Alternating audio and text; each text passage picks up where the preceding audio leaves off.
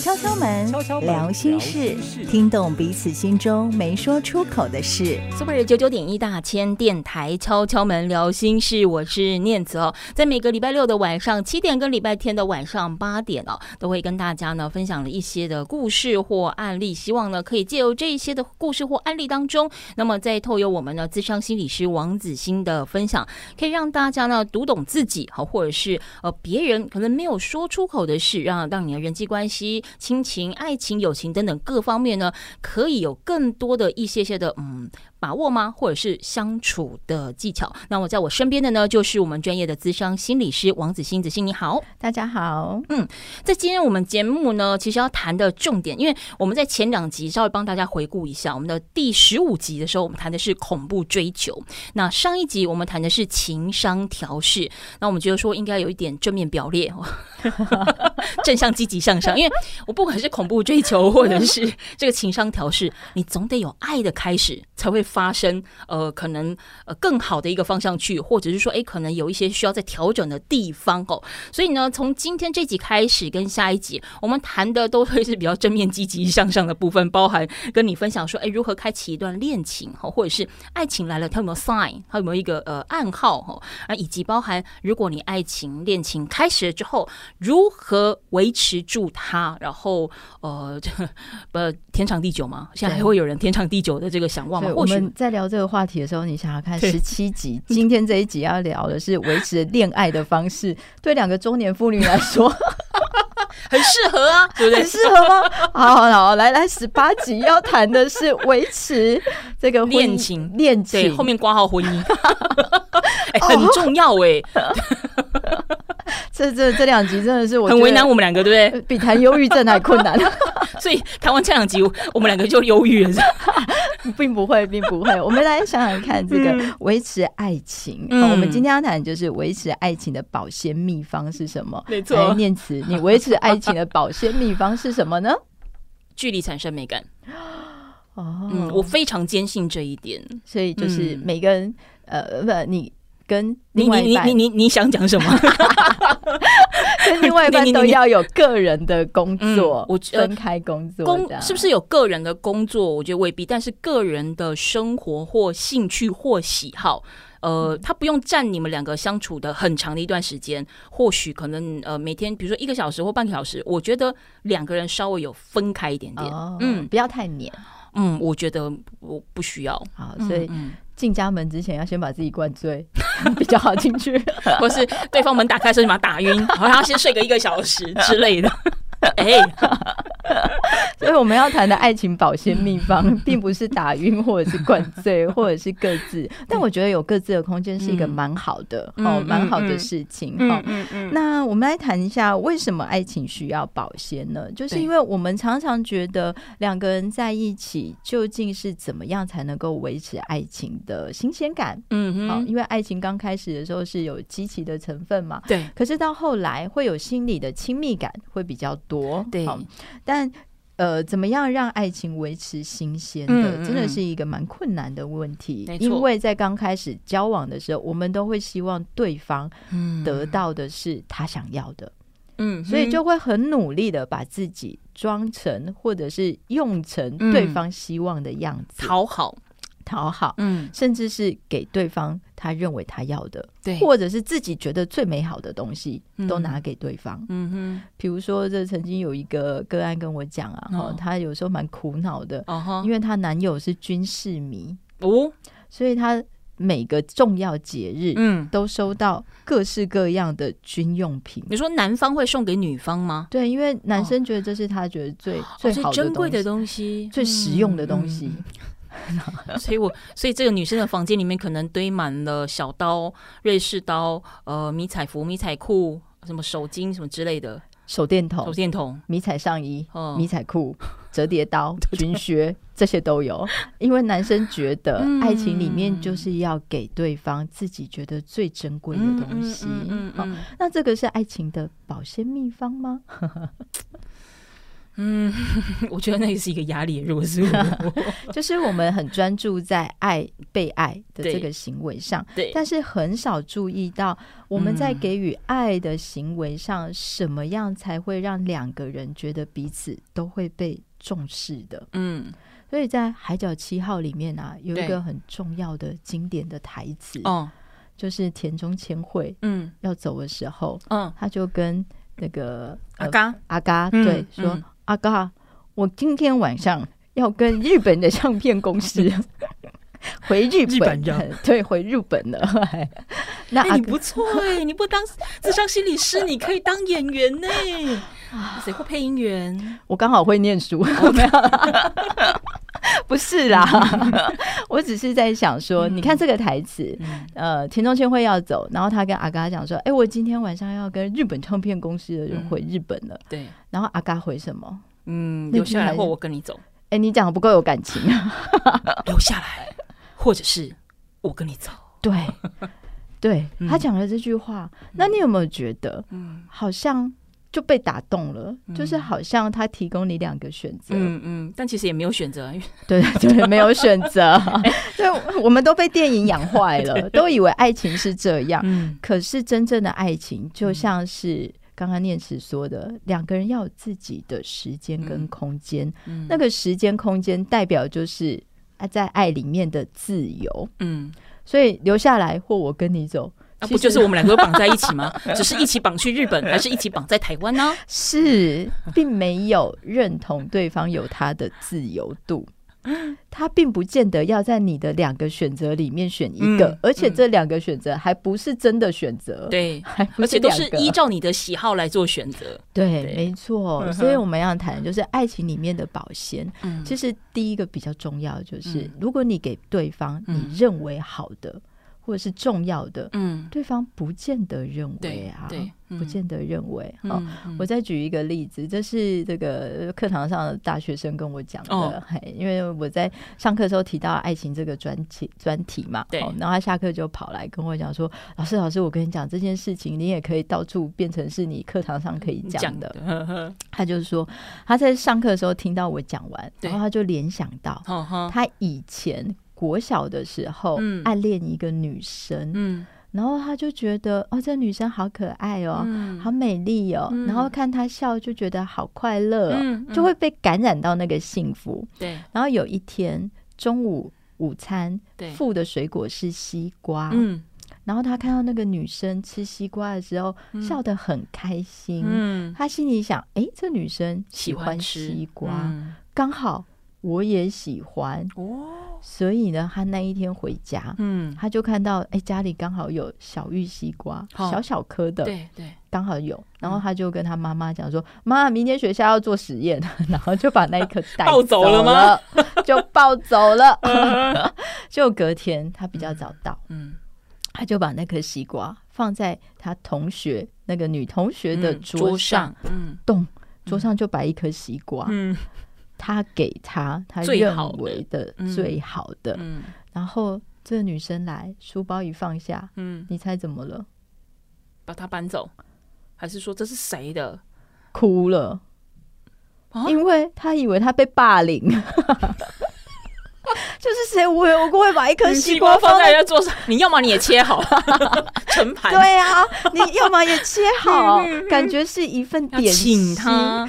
那个女生觉得自己被霸凌就哭了，然后这个我班上的男同学就自己讲的就一直笑，他就说：“对啊，我当年怎么会这么搞笑？觉得我给他我喜欢的，刚好应该也是他喜欢的啊，怎么没想到那个表达的方式？”并不是适合的，好，所以我们今天要在谈这个爱情里面，你怎么给别人，嗯，你认为的爱情样貌，对，其实是可以回顾我们在前一到十集里面谈到，你在原生家庭里面感受到的爱是什么，那个爱就会形成认同，对，会形成你对自己。追求爱情里面的样貌的原型，嗯嗯，你就很容易把它放在复制贴上，复制贴上，放在这个爱情里面。嗯嗯嗯。好，所以我们在谈的就是爱情里面确实有这样子的一个过程。对，好，那我们会需要这个，希望爱情都永远保鲜。嗯，可是真的要保鲜不容易，是需要经营的。嗯、对，所以曾经有一个故事，就是有一个男生，嗯，帮他的太太开车门。嗯、对，那我们想，可能只有两种可能。嗯，一种车是新的，第二种就是做错事了。我觉得你的人生蛮美好。第二种可能就是太太是新的，才有可能一直维持那个恋爱的热度嘛。所以爱情里面的折旧率 其实蛮常发生，可能有做错事的，可能太太是新的。可是如果你要用逻辑去思考，这是两个人的事情，并不像是考试一样，对，不是你有准备。就会得满分，或是你准备好了，嗯、这个分数就高，嗯、并不是。它不有标准答案，没有，嗯、就是两个人在互动的过程里面，嗯、你怎么样慢慢的透过相处、嗯、经营，对，找到每一个人爱情的保鲜秘方。嗯，好，所以如果你能够维持好爱情，对，它其实是一个长命的吸引力。为什么？嗯我不知道你认不认同，但是有一个研究者 John Gottman 哈，他做的研究，婚姻生活中的男女对。比未婚者寿命、嗯、平均寿命多四年，怎么可能？因为我觉得另外一半像是大型的资源回收物、大型家具，这直觉的反应是，怎么可能？不是，不是，因为你走进婚姻当中，你就有太多比单纯谈感情的时候那个更多的阿力压榨的东西。对，对对，有很多生活上的压力。但是研究说，平均多四年，有可能的原因是因为啦，研究者解释，然后就是因为两个人经营一起进入了婚姻里面，就会一起吃饭、一起运动，那个生活习惯是稍微相对健康的。嗯，当你未婚的时候，可能就是咸酥鸡配啤酒。或者是熬夜晚睡，哎、欸，可是我觉得是不能这么讲，哎，真的就是就是我们试图从里面找到解释，不然怎么可能平均寿命多四年？我觉得。我觉得谈感情的时候，吃喝啤酒、吃泡面、吃咸酥鸡，好两兆都没钱。那但是这是最简单快乐的幸福，很单纯。你在这样的一个小餐点里面可以考找到幸福。那你结婚了之后，有可能你去吃大餐嘛，一套两三千块，你在里面感受不到幸福，这不是不合不合理不合理。好，那第二个，结婚之后呃，这个有关系的话，可以减少这个呃身体，就是减少离病的机。嗯，就是说呢，John Gottman 研究里面，对，如果你有伴侣，嗯，好，这个你每周跟家人做的亲密沟通，可以比每周三次，每次三十分钟，更能够促进身心健康。嗯哼。而且每一次的深吻，对，需要动用三十八条的脸部肌肉，嗯，会使脸部的皮肤血液增加百分之三十，有利舒缓皱纹。哎，我们这个不是医美广告，各位听众朋友，各位观众，我们是悄悄美聊心事，我们现在谈一个研究数据，脸部线条更加的柔和。嗯嗯，所以选什么班长，我们要就要选科技部的处长，对不对？没错，真的会变年轻哎、欸！嗯、哦，这这可以吧？可以，可以，可以，这可以，完全可以，非常可以。而且对呃，就有一个研究，对八千五百名当时没有罹患十二指肠溃疡的男性进行调查，嗯，比一开始问卷中填写太太对他们的爱跟支持度很低的人，嗯，五年后罹患十二指肠溃疡的几率，嗯，是其他男人的四倍，嗯。也就是说，关系里面的爱跟支持，其实跟身心健康有很大的关系。嗯，所以如果你在维持亲密关系里面，你有方法。其实就是维持身心健康的最重要的一步。嗯嗯嗯，很多人可能觉得说，恋爱跟身体健康没什么关系。我告诉你，大有关系，包含心理健康也非常有关系，连皮肤都会变年轻，没错，寿命还会增加四年，没错。但其实我们在谈到这个所谓的恋爱的保鲜期哦，像呃呃呃，稍早子欣有谈到说，哎，这恋爱的保鲜期，保鲜期可以呃多长哦，甚至说可以呃多短哦。但其实我们也会常常呃。我听到有人说，嗯，我们之间的关系或我们之间的感情哦，变得像是家人一样了吼。那这样的一个理由，看似好像是没有激情的爱情。那这样的保鲜期还算是在保鲜期里吗？或者说他已经转换了另外的一个质感了呢？很多人就会说：“哎呦，我跟我的另一半哦，男朋友或女朋友，我们两个的爱情，我们两个感情，好像是已经走到了跟家人一样哦。有一种呃名词，我们叫做升华，呃，升华到家人的一个。”感情，那当然，呃，升华到家人的感情，它也有可能会有两种结局。一种就是以家人的感情哦、来来看的话，我们已经没有激情了，好像已经不是爱了。那我们走到这边也差不多了，我需要的是爱，不是亲情啊，有可能走向分手。那当然也有可能会因此呃变成是升华成家人的感情哦。那我们的更信任了，我们更需要彼此，那继续往前进。但是讲到了亲情。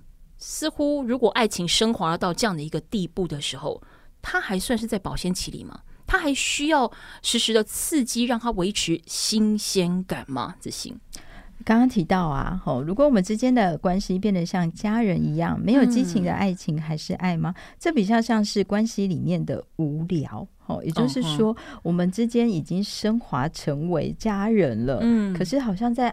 关系里面没有那个激情，有点无趣了哈。那这个我们下一段来谈谈看。嗯嗯。那我们今天呃这一段呢，我们想要讨论的呢，就是说我们上一个段落啊，谈的就是爱情其实能够帮助你身心嗯都维持一个健康，对不对、嗯？那爱情这么好，嗯，我们要不要提早开始？提早？嗯，还是多早开始谈恋爱会更好？嗯，哎、欸，这嗯这说的很好，可是现在。国国小就有人在谈恋爱了，这样算晚吗？这样算晚吗？所以，如果谈恋爱这么好，嗯、可以维持身体、心理的健康，那我们早一点开始好不好？好像还不错，好像还不错，嗯？可以长命百岁。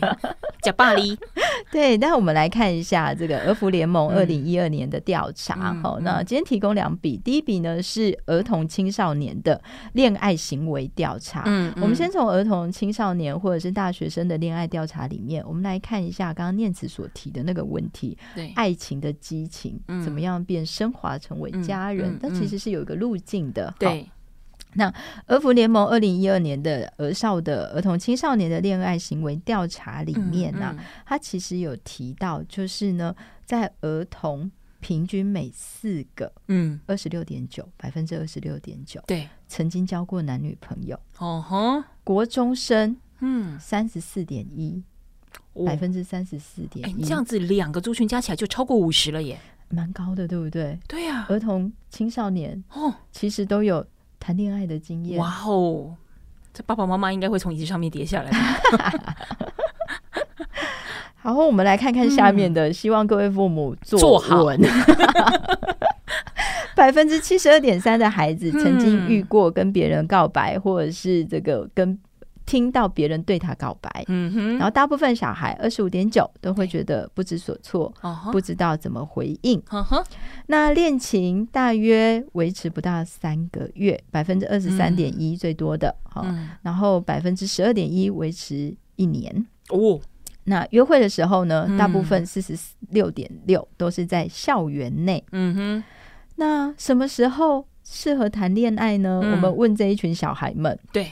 百分之五十八点六的人觉得高中以上才适合、嗯、啊，所以刚才前面的那些数字是，所以俄服联盟的报道他就下了一个标题，对，就是关于恋爱，孩子们可真是观念保守，行为积极。可是他们会不会不觉得那个是在谈恋爱？他们会觉得说我很喜欢你哦。或者说你你你好像比呃重比重视别人多正更重视我一点点，我觉得有那种存在感跟虚荣感。果然是社会观察家，念慈真的是这个很会观察。也就是说，其实大部分的小孩。嗯他们分不清楚爱跟喜欢的差别是什么。嗯、那有在听我们节目的人就知道，爱跟喜欢是不一样的。不一样的嗯、喜欢是欣赏、嗯，爱里面还有某部分愿意牺牲、付出跟承诺。所以小孩们可能觉得，爱等于喜欢、嗯，但喜欢不是爱。不过爸爸妈妈可以稍微放心一点，他们观念正确，就是至少高中之后再开始。谈恋爱。告诉你下一个调查，天哪，请大家作文。百分之五十一点五的小孩在交往对象对自己有进一步要求的时候，对。不会拒绝，要许我。爱上什么都愿意。哇哦，嗯，也就是说，超过一成的孩子，百分之十点七可以接受另外一半有爱抚的行为，甚至性行为。嗯。百分之七点四的孩子觉得只要喜欢对方当小三也没关系。哇哦！百分之三十一点九的孩子表示愿意讨好对方，什么都愿意做。嗯，所以这些数据加起来就是五十五十多位。对，是。所以他们虽然分不清楚爱跟喜欢，但是他们为了爱什么都愿意做。天鹅啊！嗯，哎、可是，嗯，如果再套回到我们最早一到十集在谈所谓的依附关系跟安全感的时候，这么高的一个数据，我们也可不可以稍微的，就是有这样的连接？对，也就是说，我们在童年的经验里面缺爱的部分，嗯，缺乏安全感，或者说我需要有一个更强而有力的依靠来弥补我某一段的不够。是，对对？就很容易很向外发展嘛，嗯、因为从里面找不到。或里面找不到，嗯、我们就会向外发展，就很容易早恋，哦、嗯，就会很容易很早就想要追求恋爱的感觉，嗯、其实是想要透过爱情来证明自己是被喜欢、嗯、被肯定、嗯、有价值的。嗯嗯、所以这个调查我觉得蛮需要爸爸妈妈注意一下，想一想。那如果交往对象移情别恋，对前三名的处理方式是。嗯一个月不跟人讲话，赏巴掌，找人砍他。对，为什么你自动消音？哈，所以你看看，如果我们把小孩塞得很满，对，然后爸妈工作也满，其实我们很少跟小孩能够谈谈心。嗯，所以呢，他就很容易，如果如果他在。比如说运动、课业、嗯、找不到自我价值感，他就很容易跑到爱情里面去追求自我价值感。嗯、可是如果在爱情里面受挫，嗯、他本来就是一个正在成长或发育中的孩子，他的自我概念还在整理中。嗯嗯嗯、所以如果太早失恋，我们上一集谈失恋调试，成年人都要七个月了。对。哇塞！孩子分不清楚爱跟喜欢，嗯，所以他们会觉得我被受伤害了。嗯嗯、你不爱我，就代表我不够好的人，而且我可能在家里已经失去了所谓的安全感，我找不到一个依靠的感觉了，我才会往外发展嘛。可是外面又好像我又觉得我被受伤害，那我还剩下什么？对，所以你就看到那个调查，嗯、第一名不跟人讲话。其实是自我封闭。嗯，第二三名找人砍他，或者是赏巴掌，其实就是伤害对方，然后保护自己，保护自己。好，所以这个是值得大家去注意的。好，那在大学生的恋爱经验调查里面，对，二零一九年做的研究，哦，纸本一千两百五十五份，网络问卷一千零六百五十，呃，一千零六百。六十五分哈，嗯、那这蛮大样本的。好，那大学生的恋爱经验里面，百分之四十，嗯，百分之四十一点一，对，完全没有谈过恋爱啊。所以你会不会觉得这两笔研究、嗯、怪怪怪怪怪的？对，这两笔研究对照下来，其实蛮值得讨论的。嗯，也就是在儿少里面，嗯，在儿童阶段，嗯，四分之一或三分之一，对，可是这些人没有上大学哦。应该是这样讲吧？对，如果是这样看的话，因为大学生的谈恋爱经验里面，四十一点一完全没有恋爱经验，所以其实才会回到我们刚才其实讲到的，呃，在可能呃青春期之前或国中之前的孩子们，他能。他以为的爱其实只是喜欢，那到了大学生，我开始能够判断意识，跟我感受到那爱情的感觉的时候，我反而觉得我先前什么都没有啊，那个我只是觉得呃牵牵小手，或是他对我特别好，就这样而已。有可能这是一种解释，就是他上大学的时候发现，原来以前的那个。过程并不是爱，嗯、是喜欢。嗯、那有另外一种可能性是，嗯、他有能力上大学，那就代表他其实在求学阶段里面，嗯、他的自我价值感有很多来源。嗯，比如说课业、运、嗯、动、品性，然后都被看见。嗯，所以他比较不会在爱情里面找自我。所以蛮多种可能性的。对，哦，就是不管是他在脑袋里面对爱情的认知的成长，嗯，或者是他在过去的求学经验里面，他其实并没有向外找爱，嗯，他自己就能够在内在得到满满的安全感。对，好，嗯嗯，所以这两笔调查，请各位家长这个坐稳之后想一想，我们在这个如果更早，怎么样让孩子在爱里面感受得到他是一个有价值的人？嗯嗯，那未来他真的谈恋爱了，也并不会因为分手而认为自己是一个不够好的人。嗯，哦，这个是蛮重要的一件事情。所以爱跟喜欢真的不一样，真的不一样。嗯，所以如果你现在有一个对象，你想开启爱情，怎么邀约呢？好，如果你是成熟的大人们，我们还是建议成熟的大人们啦。好，这个如果你真的很想要开启爱情，你就用诚恳的语气来说明，而且把约会的时间跟地点都说清楚，然后让对方做决定。对，比如说。我上次听五月天的演唱会，觉得蛮好听的。嗯、今年他们有一场，嗯、我想跟你一起去，刚、嗯、好在九九重阳节那一天，你要不要一起去呢？不要。如果，你能一起去，就太棒了。好，那如果你不想，我也可以跟你配合你喜欢的活动。嗯，那如果你是听到对方的说法，你是没有意愿的，嗯、怎么样拒绝也是一个艺术。对，没错。也就是说。嗯谢谢你邀请我，嗯，我觉得你是一个脾气很好的人，嗯、也是一个我很珍惜的朋友，嗯，但我希望我们都是一群人出去的，嗯嗯，这就是没有意愿的时候的回应，嗯哼，但是如果你有意愿的回应是什么呢？谢谢你邀请我，对。这时间我不行，嗯、我比较有空的是，比如说哪一天的晚上，十月十号双十节，对 对对，然后我比较喜欢爬山，嗯、或许。下一次，这个你陪我爬山，我陪你去听演唱会之类的哈。嗯嗯、所以维持爱情的方法，嗯、我觉得在开始爱情的时候，就要对爱情有一步的健康的认知。嗯。嗯嗯然后在互动的过程里面，是能够相互体贴的，对，才能够维持爱情。嗯嗯嗯。我们在这一段里面谈呃，听到了很多就是惊人的数据。那其实当然，它就是一个数据，它是一个统计。我们也聊到，就是不同年龄阶段的孩。孩子、儿童，甚至是你已经长大成人、成年的年纪的大学生，他对于爱情的定义跟呃感受，或者是说他能够互动的这状况，其实都不尽相同。其实，甚至你到了成年人，包含我们现在这年纪，你要说真的，你懂爱情吗？你能够去判别，或者说你能够真的去呃做好所谓的两性相处，其实搞不好都还是有点挑战性的哦。即使在保鲜期当中，或者说在一段感呃关系的经营里面。我们前面有谈到一一句话，就是有没有可能你跟这个人的关系相处到最后是稳定的、哦认同的，但是没有激情了，变成是一个家人了，不是情人，更也不是爱人了。那如果走到了这个所谓的从爱情关系走到了亲属关系的时候，他是不是一个危机的警讯？感觉你要谈民法。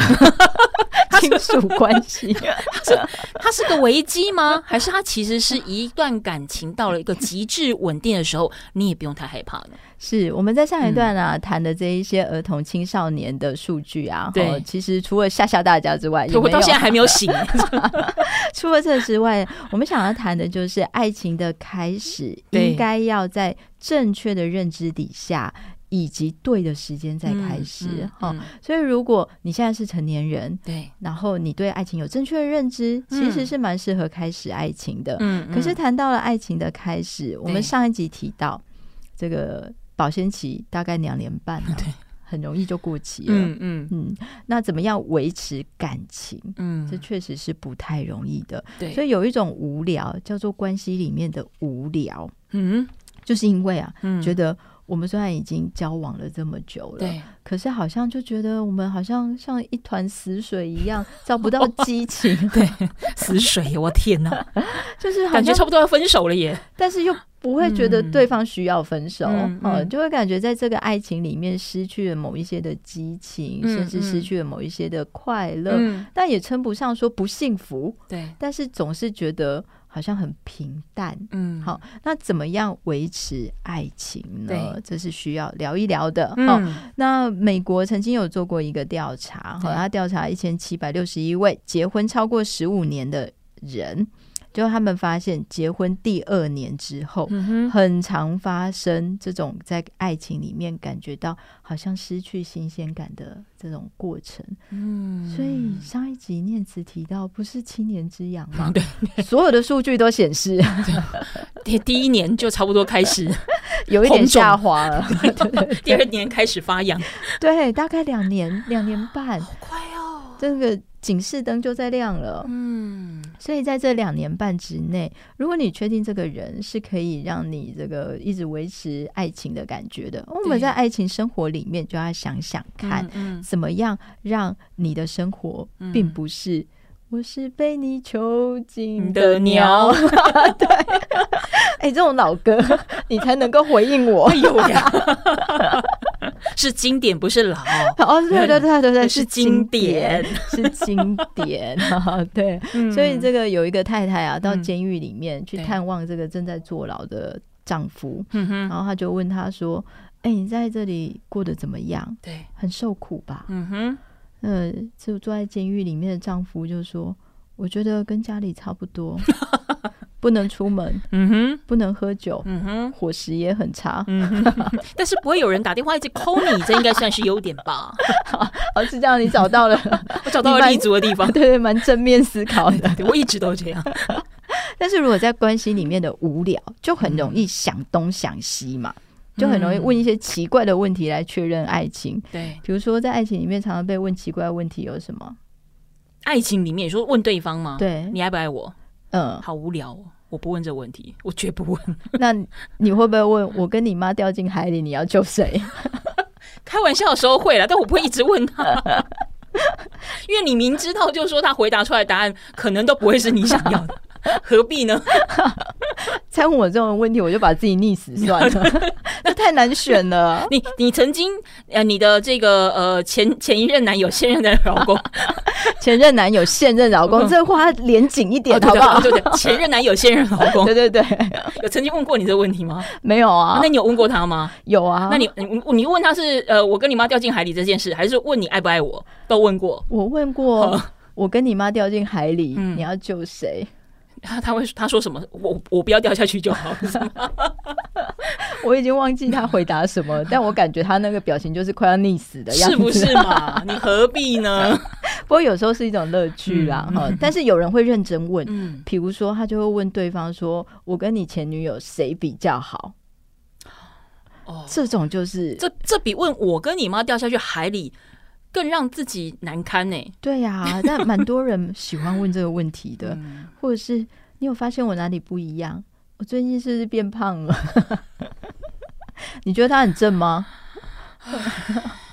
就是如果你在关系里面交往久了，如果觉得无聊，嗯、就容易熊康熊怕嘛，问一些更无聊的问题，问一些更无聊的问题。但是其实它就是反映了在关系里面需要新鲜感、嗯、刺激或者是安全感。嗯，嗯，所以我们要谈的就是怎么样避免关系中的无聊，就是你们生活中要有好玩跟乐趣啦。嗯嗯、如果你觉得问掉在海里能够增添乐趣，嗯、这也不错。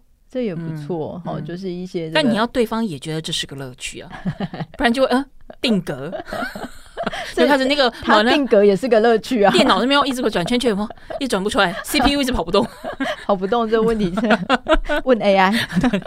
哎，对，GPT 赶快。对啊，所以在生活中要有一些共同的兴趣或乐趣，比如说一起爬山，一起游泳，这样就不会掉到海里了。或者是有一些你们共同喜欢种种植物啊，遛遛小孩啊，遛遛狗啊，这些都好。对，就是要有一些好玩的乐趣。第二个就是你要愿意分享内心的想法啦。嗯，哎，我觉得这很重要。哎，它就是维持亲密感一个很重要的活动嘛。就是你需要这个愿意沟通，愿意听。嗯。这样对方才会知道你的心跟他是同在的，嗯嗯，好，所以虽然睡觉前有时候聊天会聊到真的不小心睡着，但是 那也是一个很重要的活动然后，就是愿意分享内心的想法跟感受，对，然后另外一半也愿意倾听，哦，那再来就是我觉得念慈可能比较在意的，就是每一个人都要持续成长，嗯，对，嗯。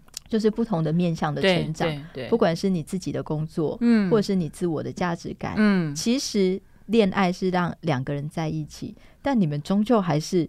两个人，你们还是各自独立的人，好、嗯，所以每一个人都要持续的成长是重要的事情。那回到两人关系里面，两个人的关系里面要有一些多重角色。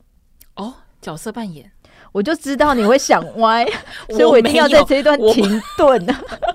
等待你的反应，我是附我要给你反应的时间，我是在附送你的话。你想的就是晚上盖棉被的角色扮演，白天也可以，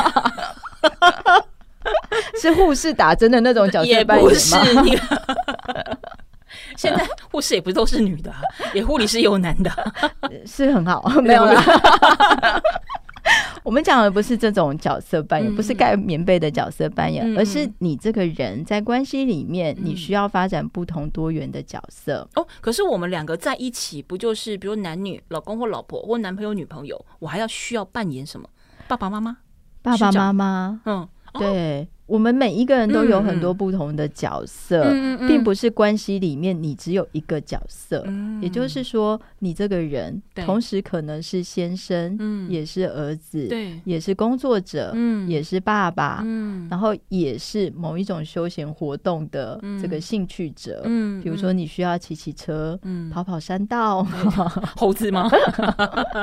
就是会有不同的角色，嗯、每一个人的角色都要多元的。嗯我有一次跟我先生去那个宗教的活动，他是佛教徒，嗯嗯、然后他突然介绍我说：“嗯、这是我同修。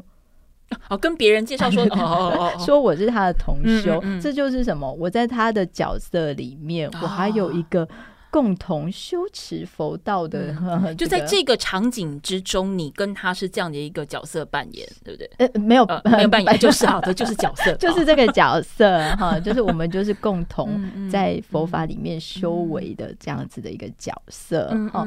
所以每一个人，即使在关系里面看起来是你跟我在一起，可是我们还是分开的，有不同的成长，有不同的角色要去做。不是只有扮演好我是你的另外一半这个角色，嗯，你还有多元的兴趣，你还有工作，嗯，然后你也是别人的小孩，嗯，你也是别人的同事，嗯，你还有很多不同的角色要做。嗯，那最后一个提醒就是，我们刚刚看那个儿少的调查，对，很多的小孩都会觉得爱上了什么都可以做。是蛮危险的，嗯，很危险，可能会提早发生性行为，嗯、或者是拍下一些不应该拍的影片，没错。但是成年人，我们也要提醒自己，嗯，也就是说，在亲密关系里面的坚持，嗯，其实是需要的，嗯、因为你永远不知道这些数位的资讯会跑到哪里去，嗯嗯，嗯，再怎么爱。也要想一想，嗯嗯嗯，应该是说，我觉得回归到我们一直以来，不管在谈呃这个感情的哪一个面向的时候，子欣都一直在告诉大家说，其实感情虽然是互动的，是双人舞，可是最终的是你还是那个跳舞的人哦，你还是要保有自己的一点点的思想、个性、喜好，才有办法呃去面对各种呃外外面应对的状况，甚至你跟对方互动的时候，他可能会不同的一个呃考题，那包含像是呃。亲密关系里面，你说要拍照要干嘛？你可以选择不要，不是因为你爱他，你就要把所有的一切都倒给他，那其实就是失去自己的呃开始。对，那当你能够好好的保留部分的自己的时候，当万一今天这段关系走到了一个结局哦。你也才不会觉得说，我好像全心全意、肉体灵魂都给了你了，但你全部带走了之后，我什么都没了。那我现在剩下什么？他那种失落感其实可能会强过今天对方不要你这件事情哦。那我想保留自己，对自己好，先爱自己，倾听自己的声音，也是一直以来敲敲门聊心事希望能够跟大家分享的重点之一。也祝福大家，希望在节目当中透过子欣的分享，都可以顺利的找到自己。敲敲门聊心事，今天也非常感谢子欣。新的分享，谢谢。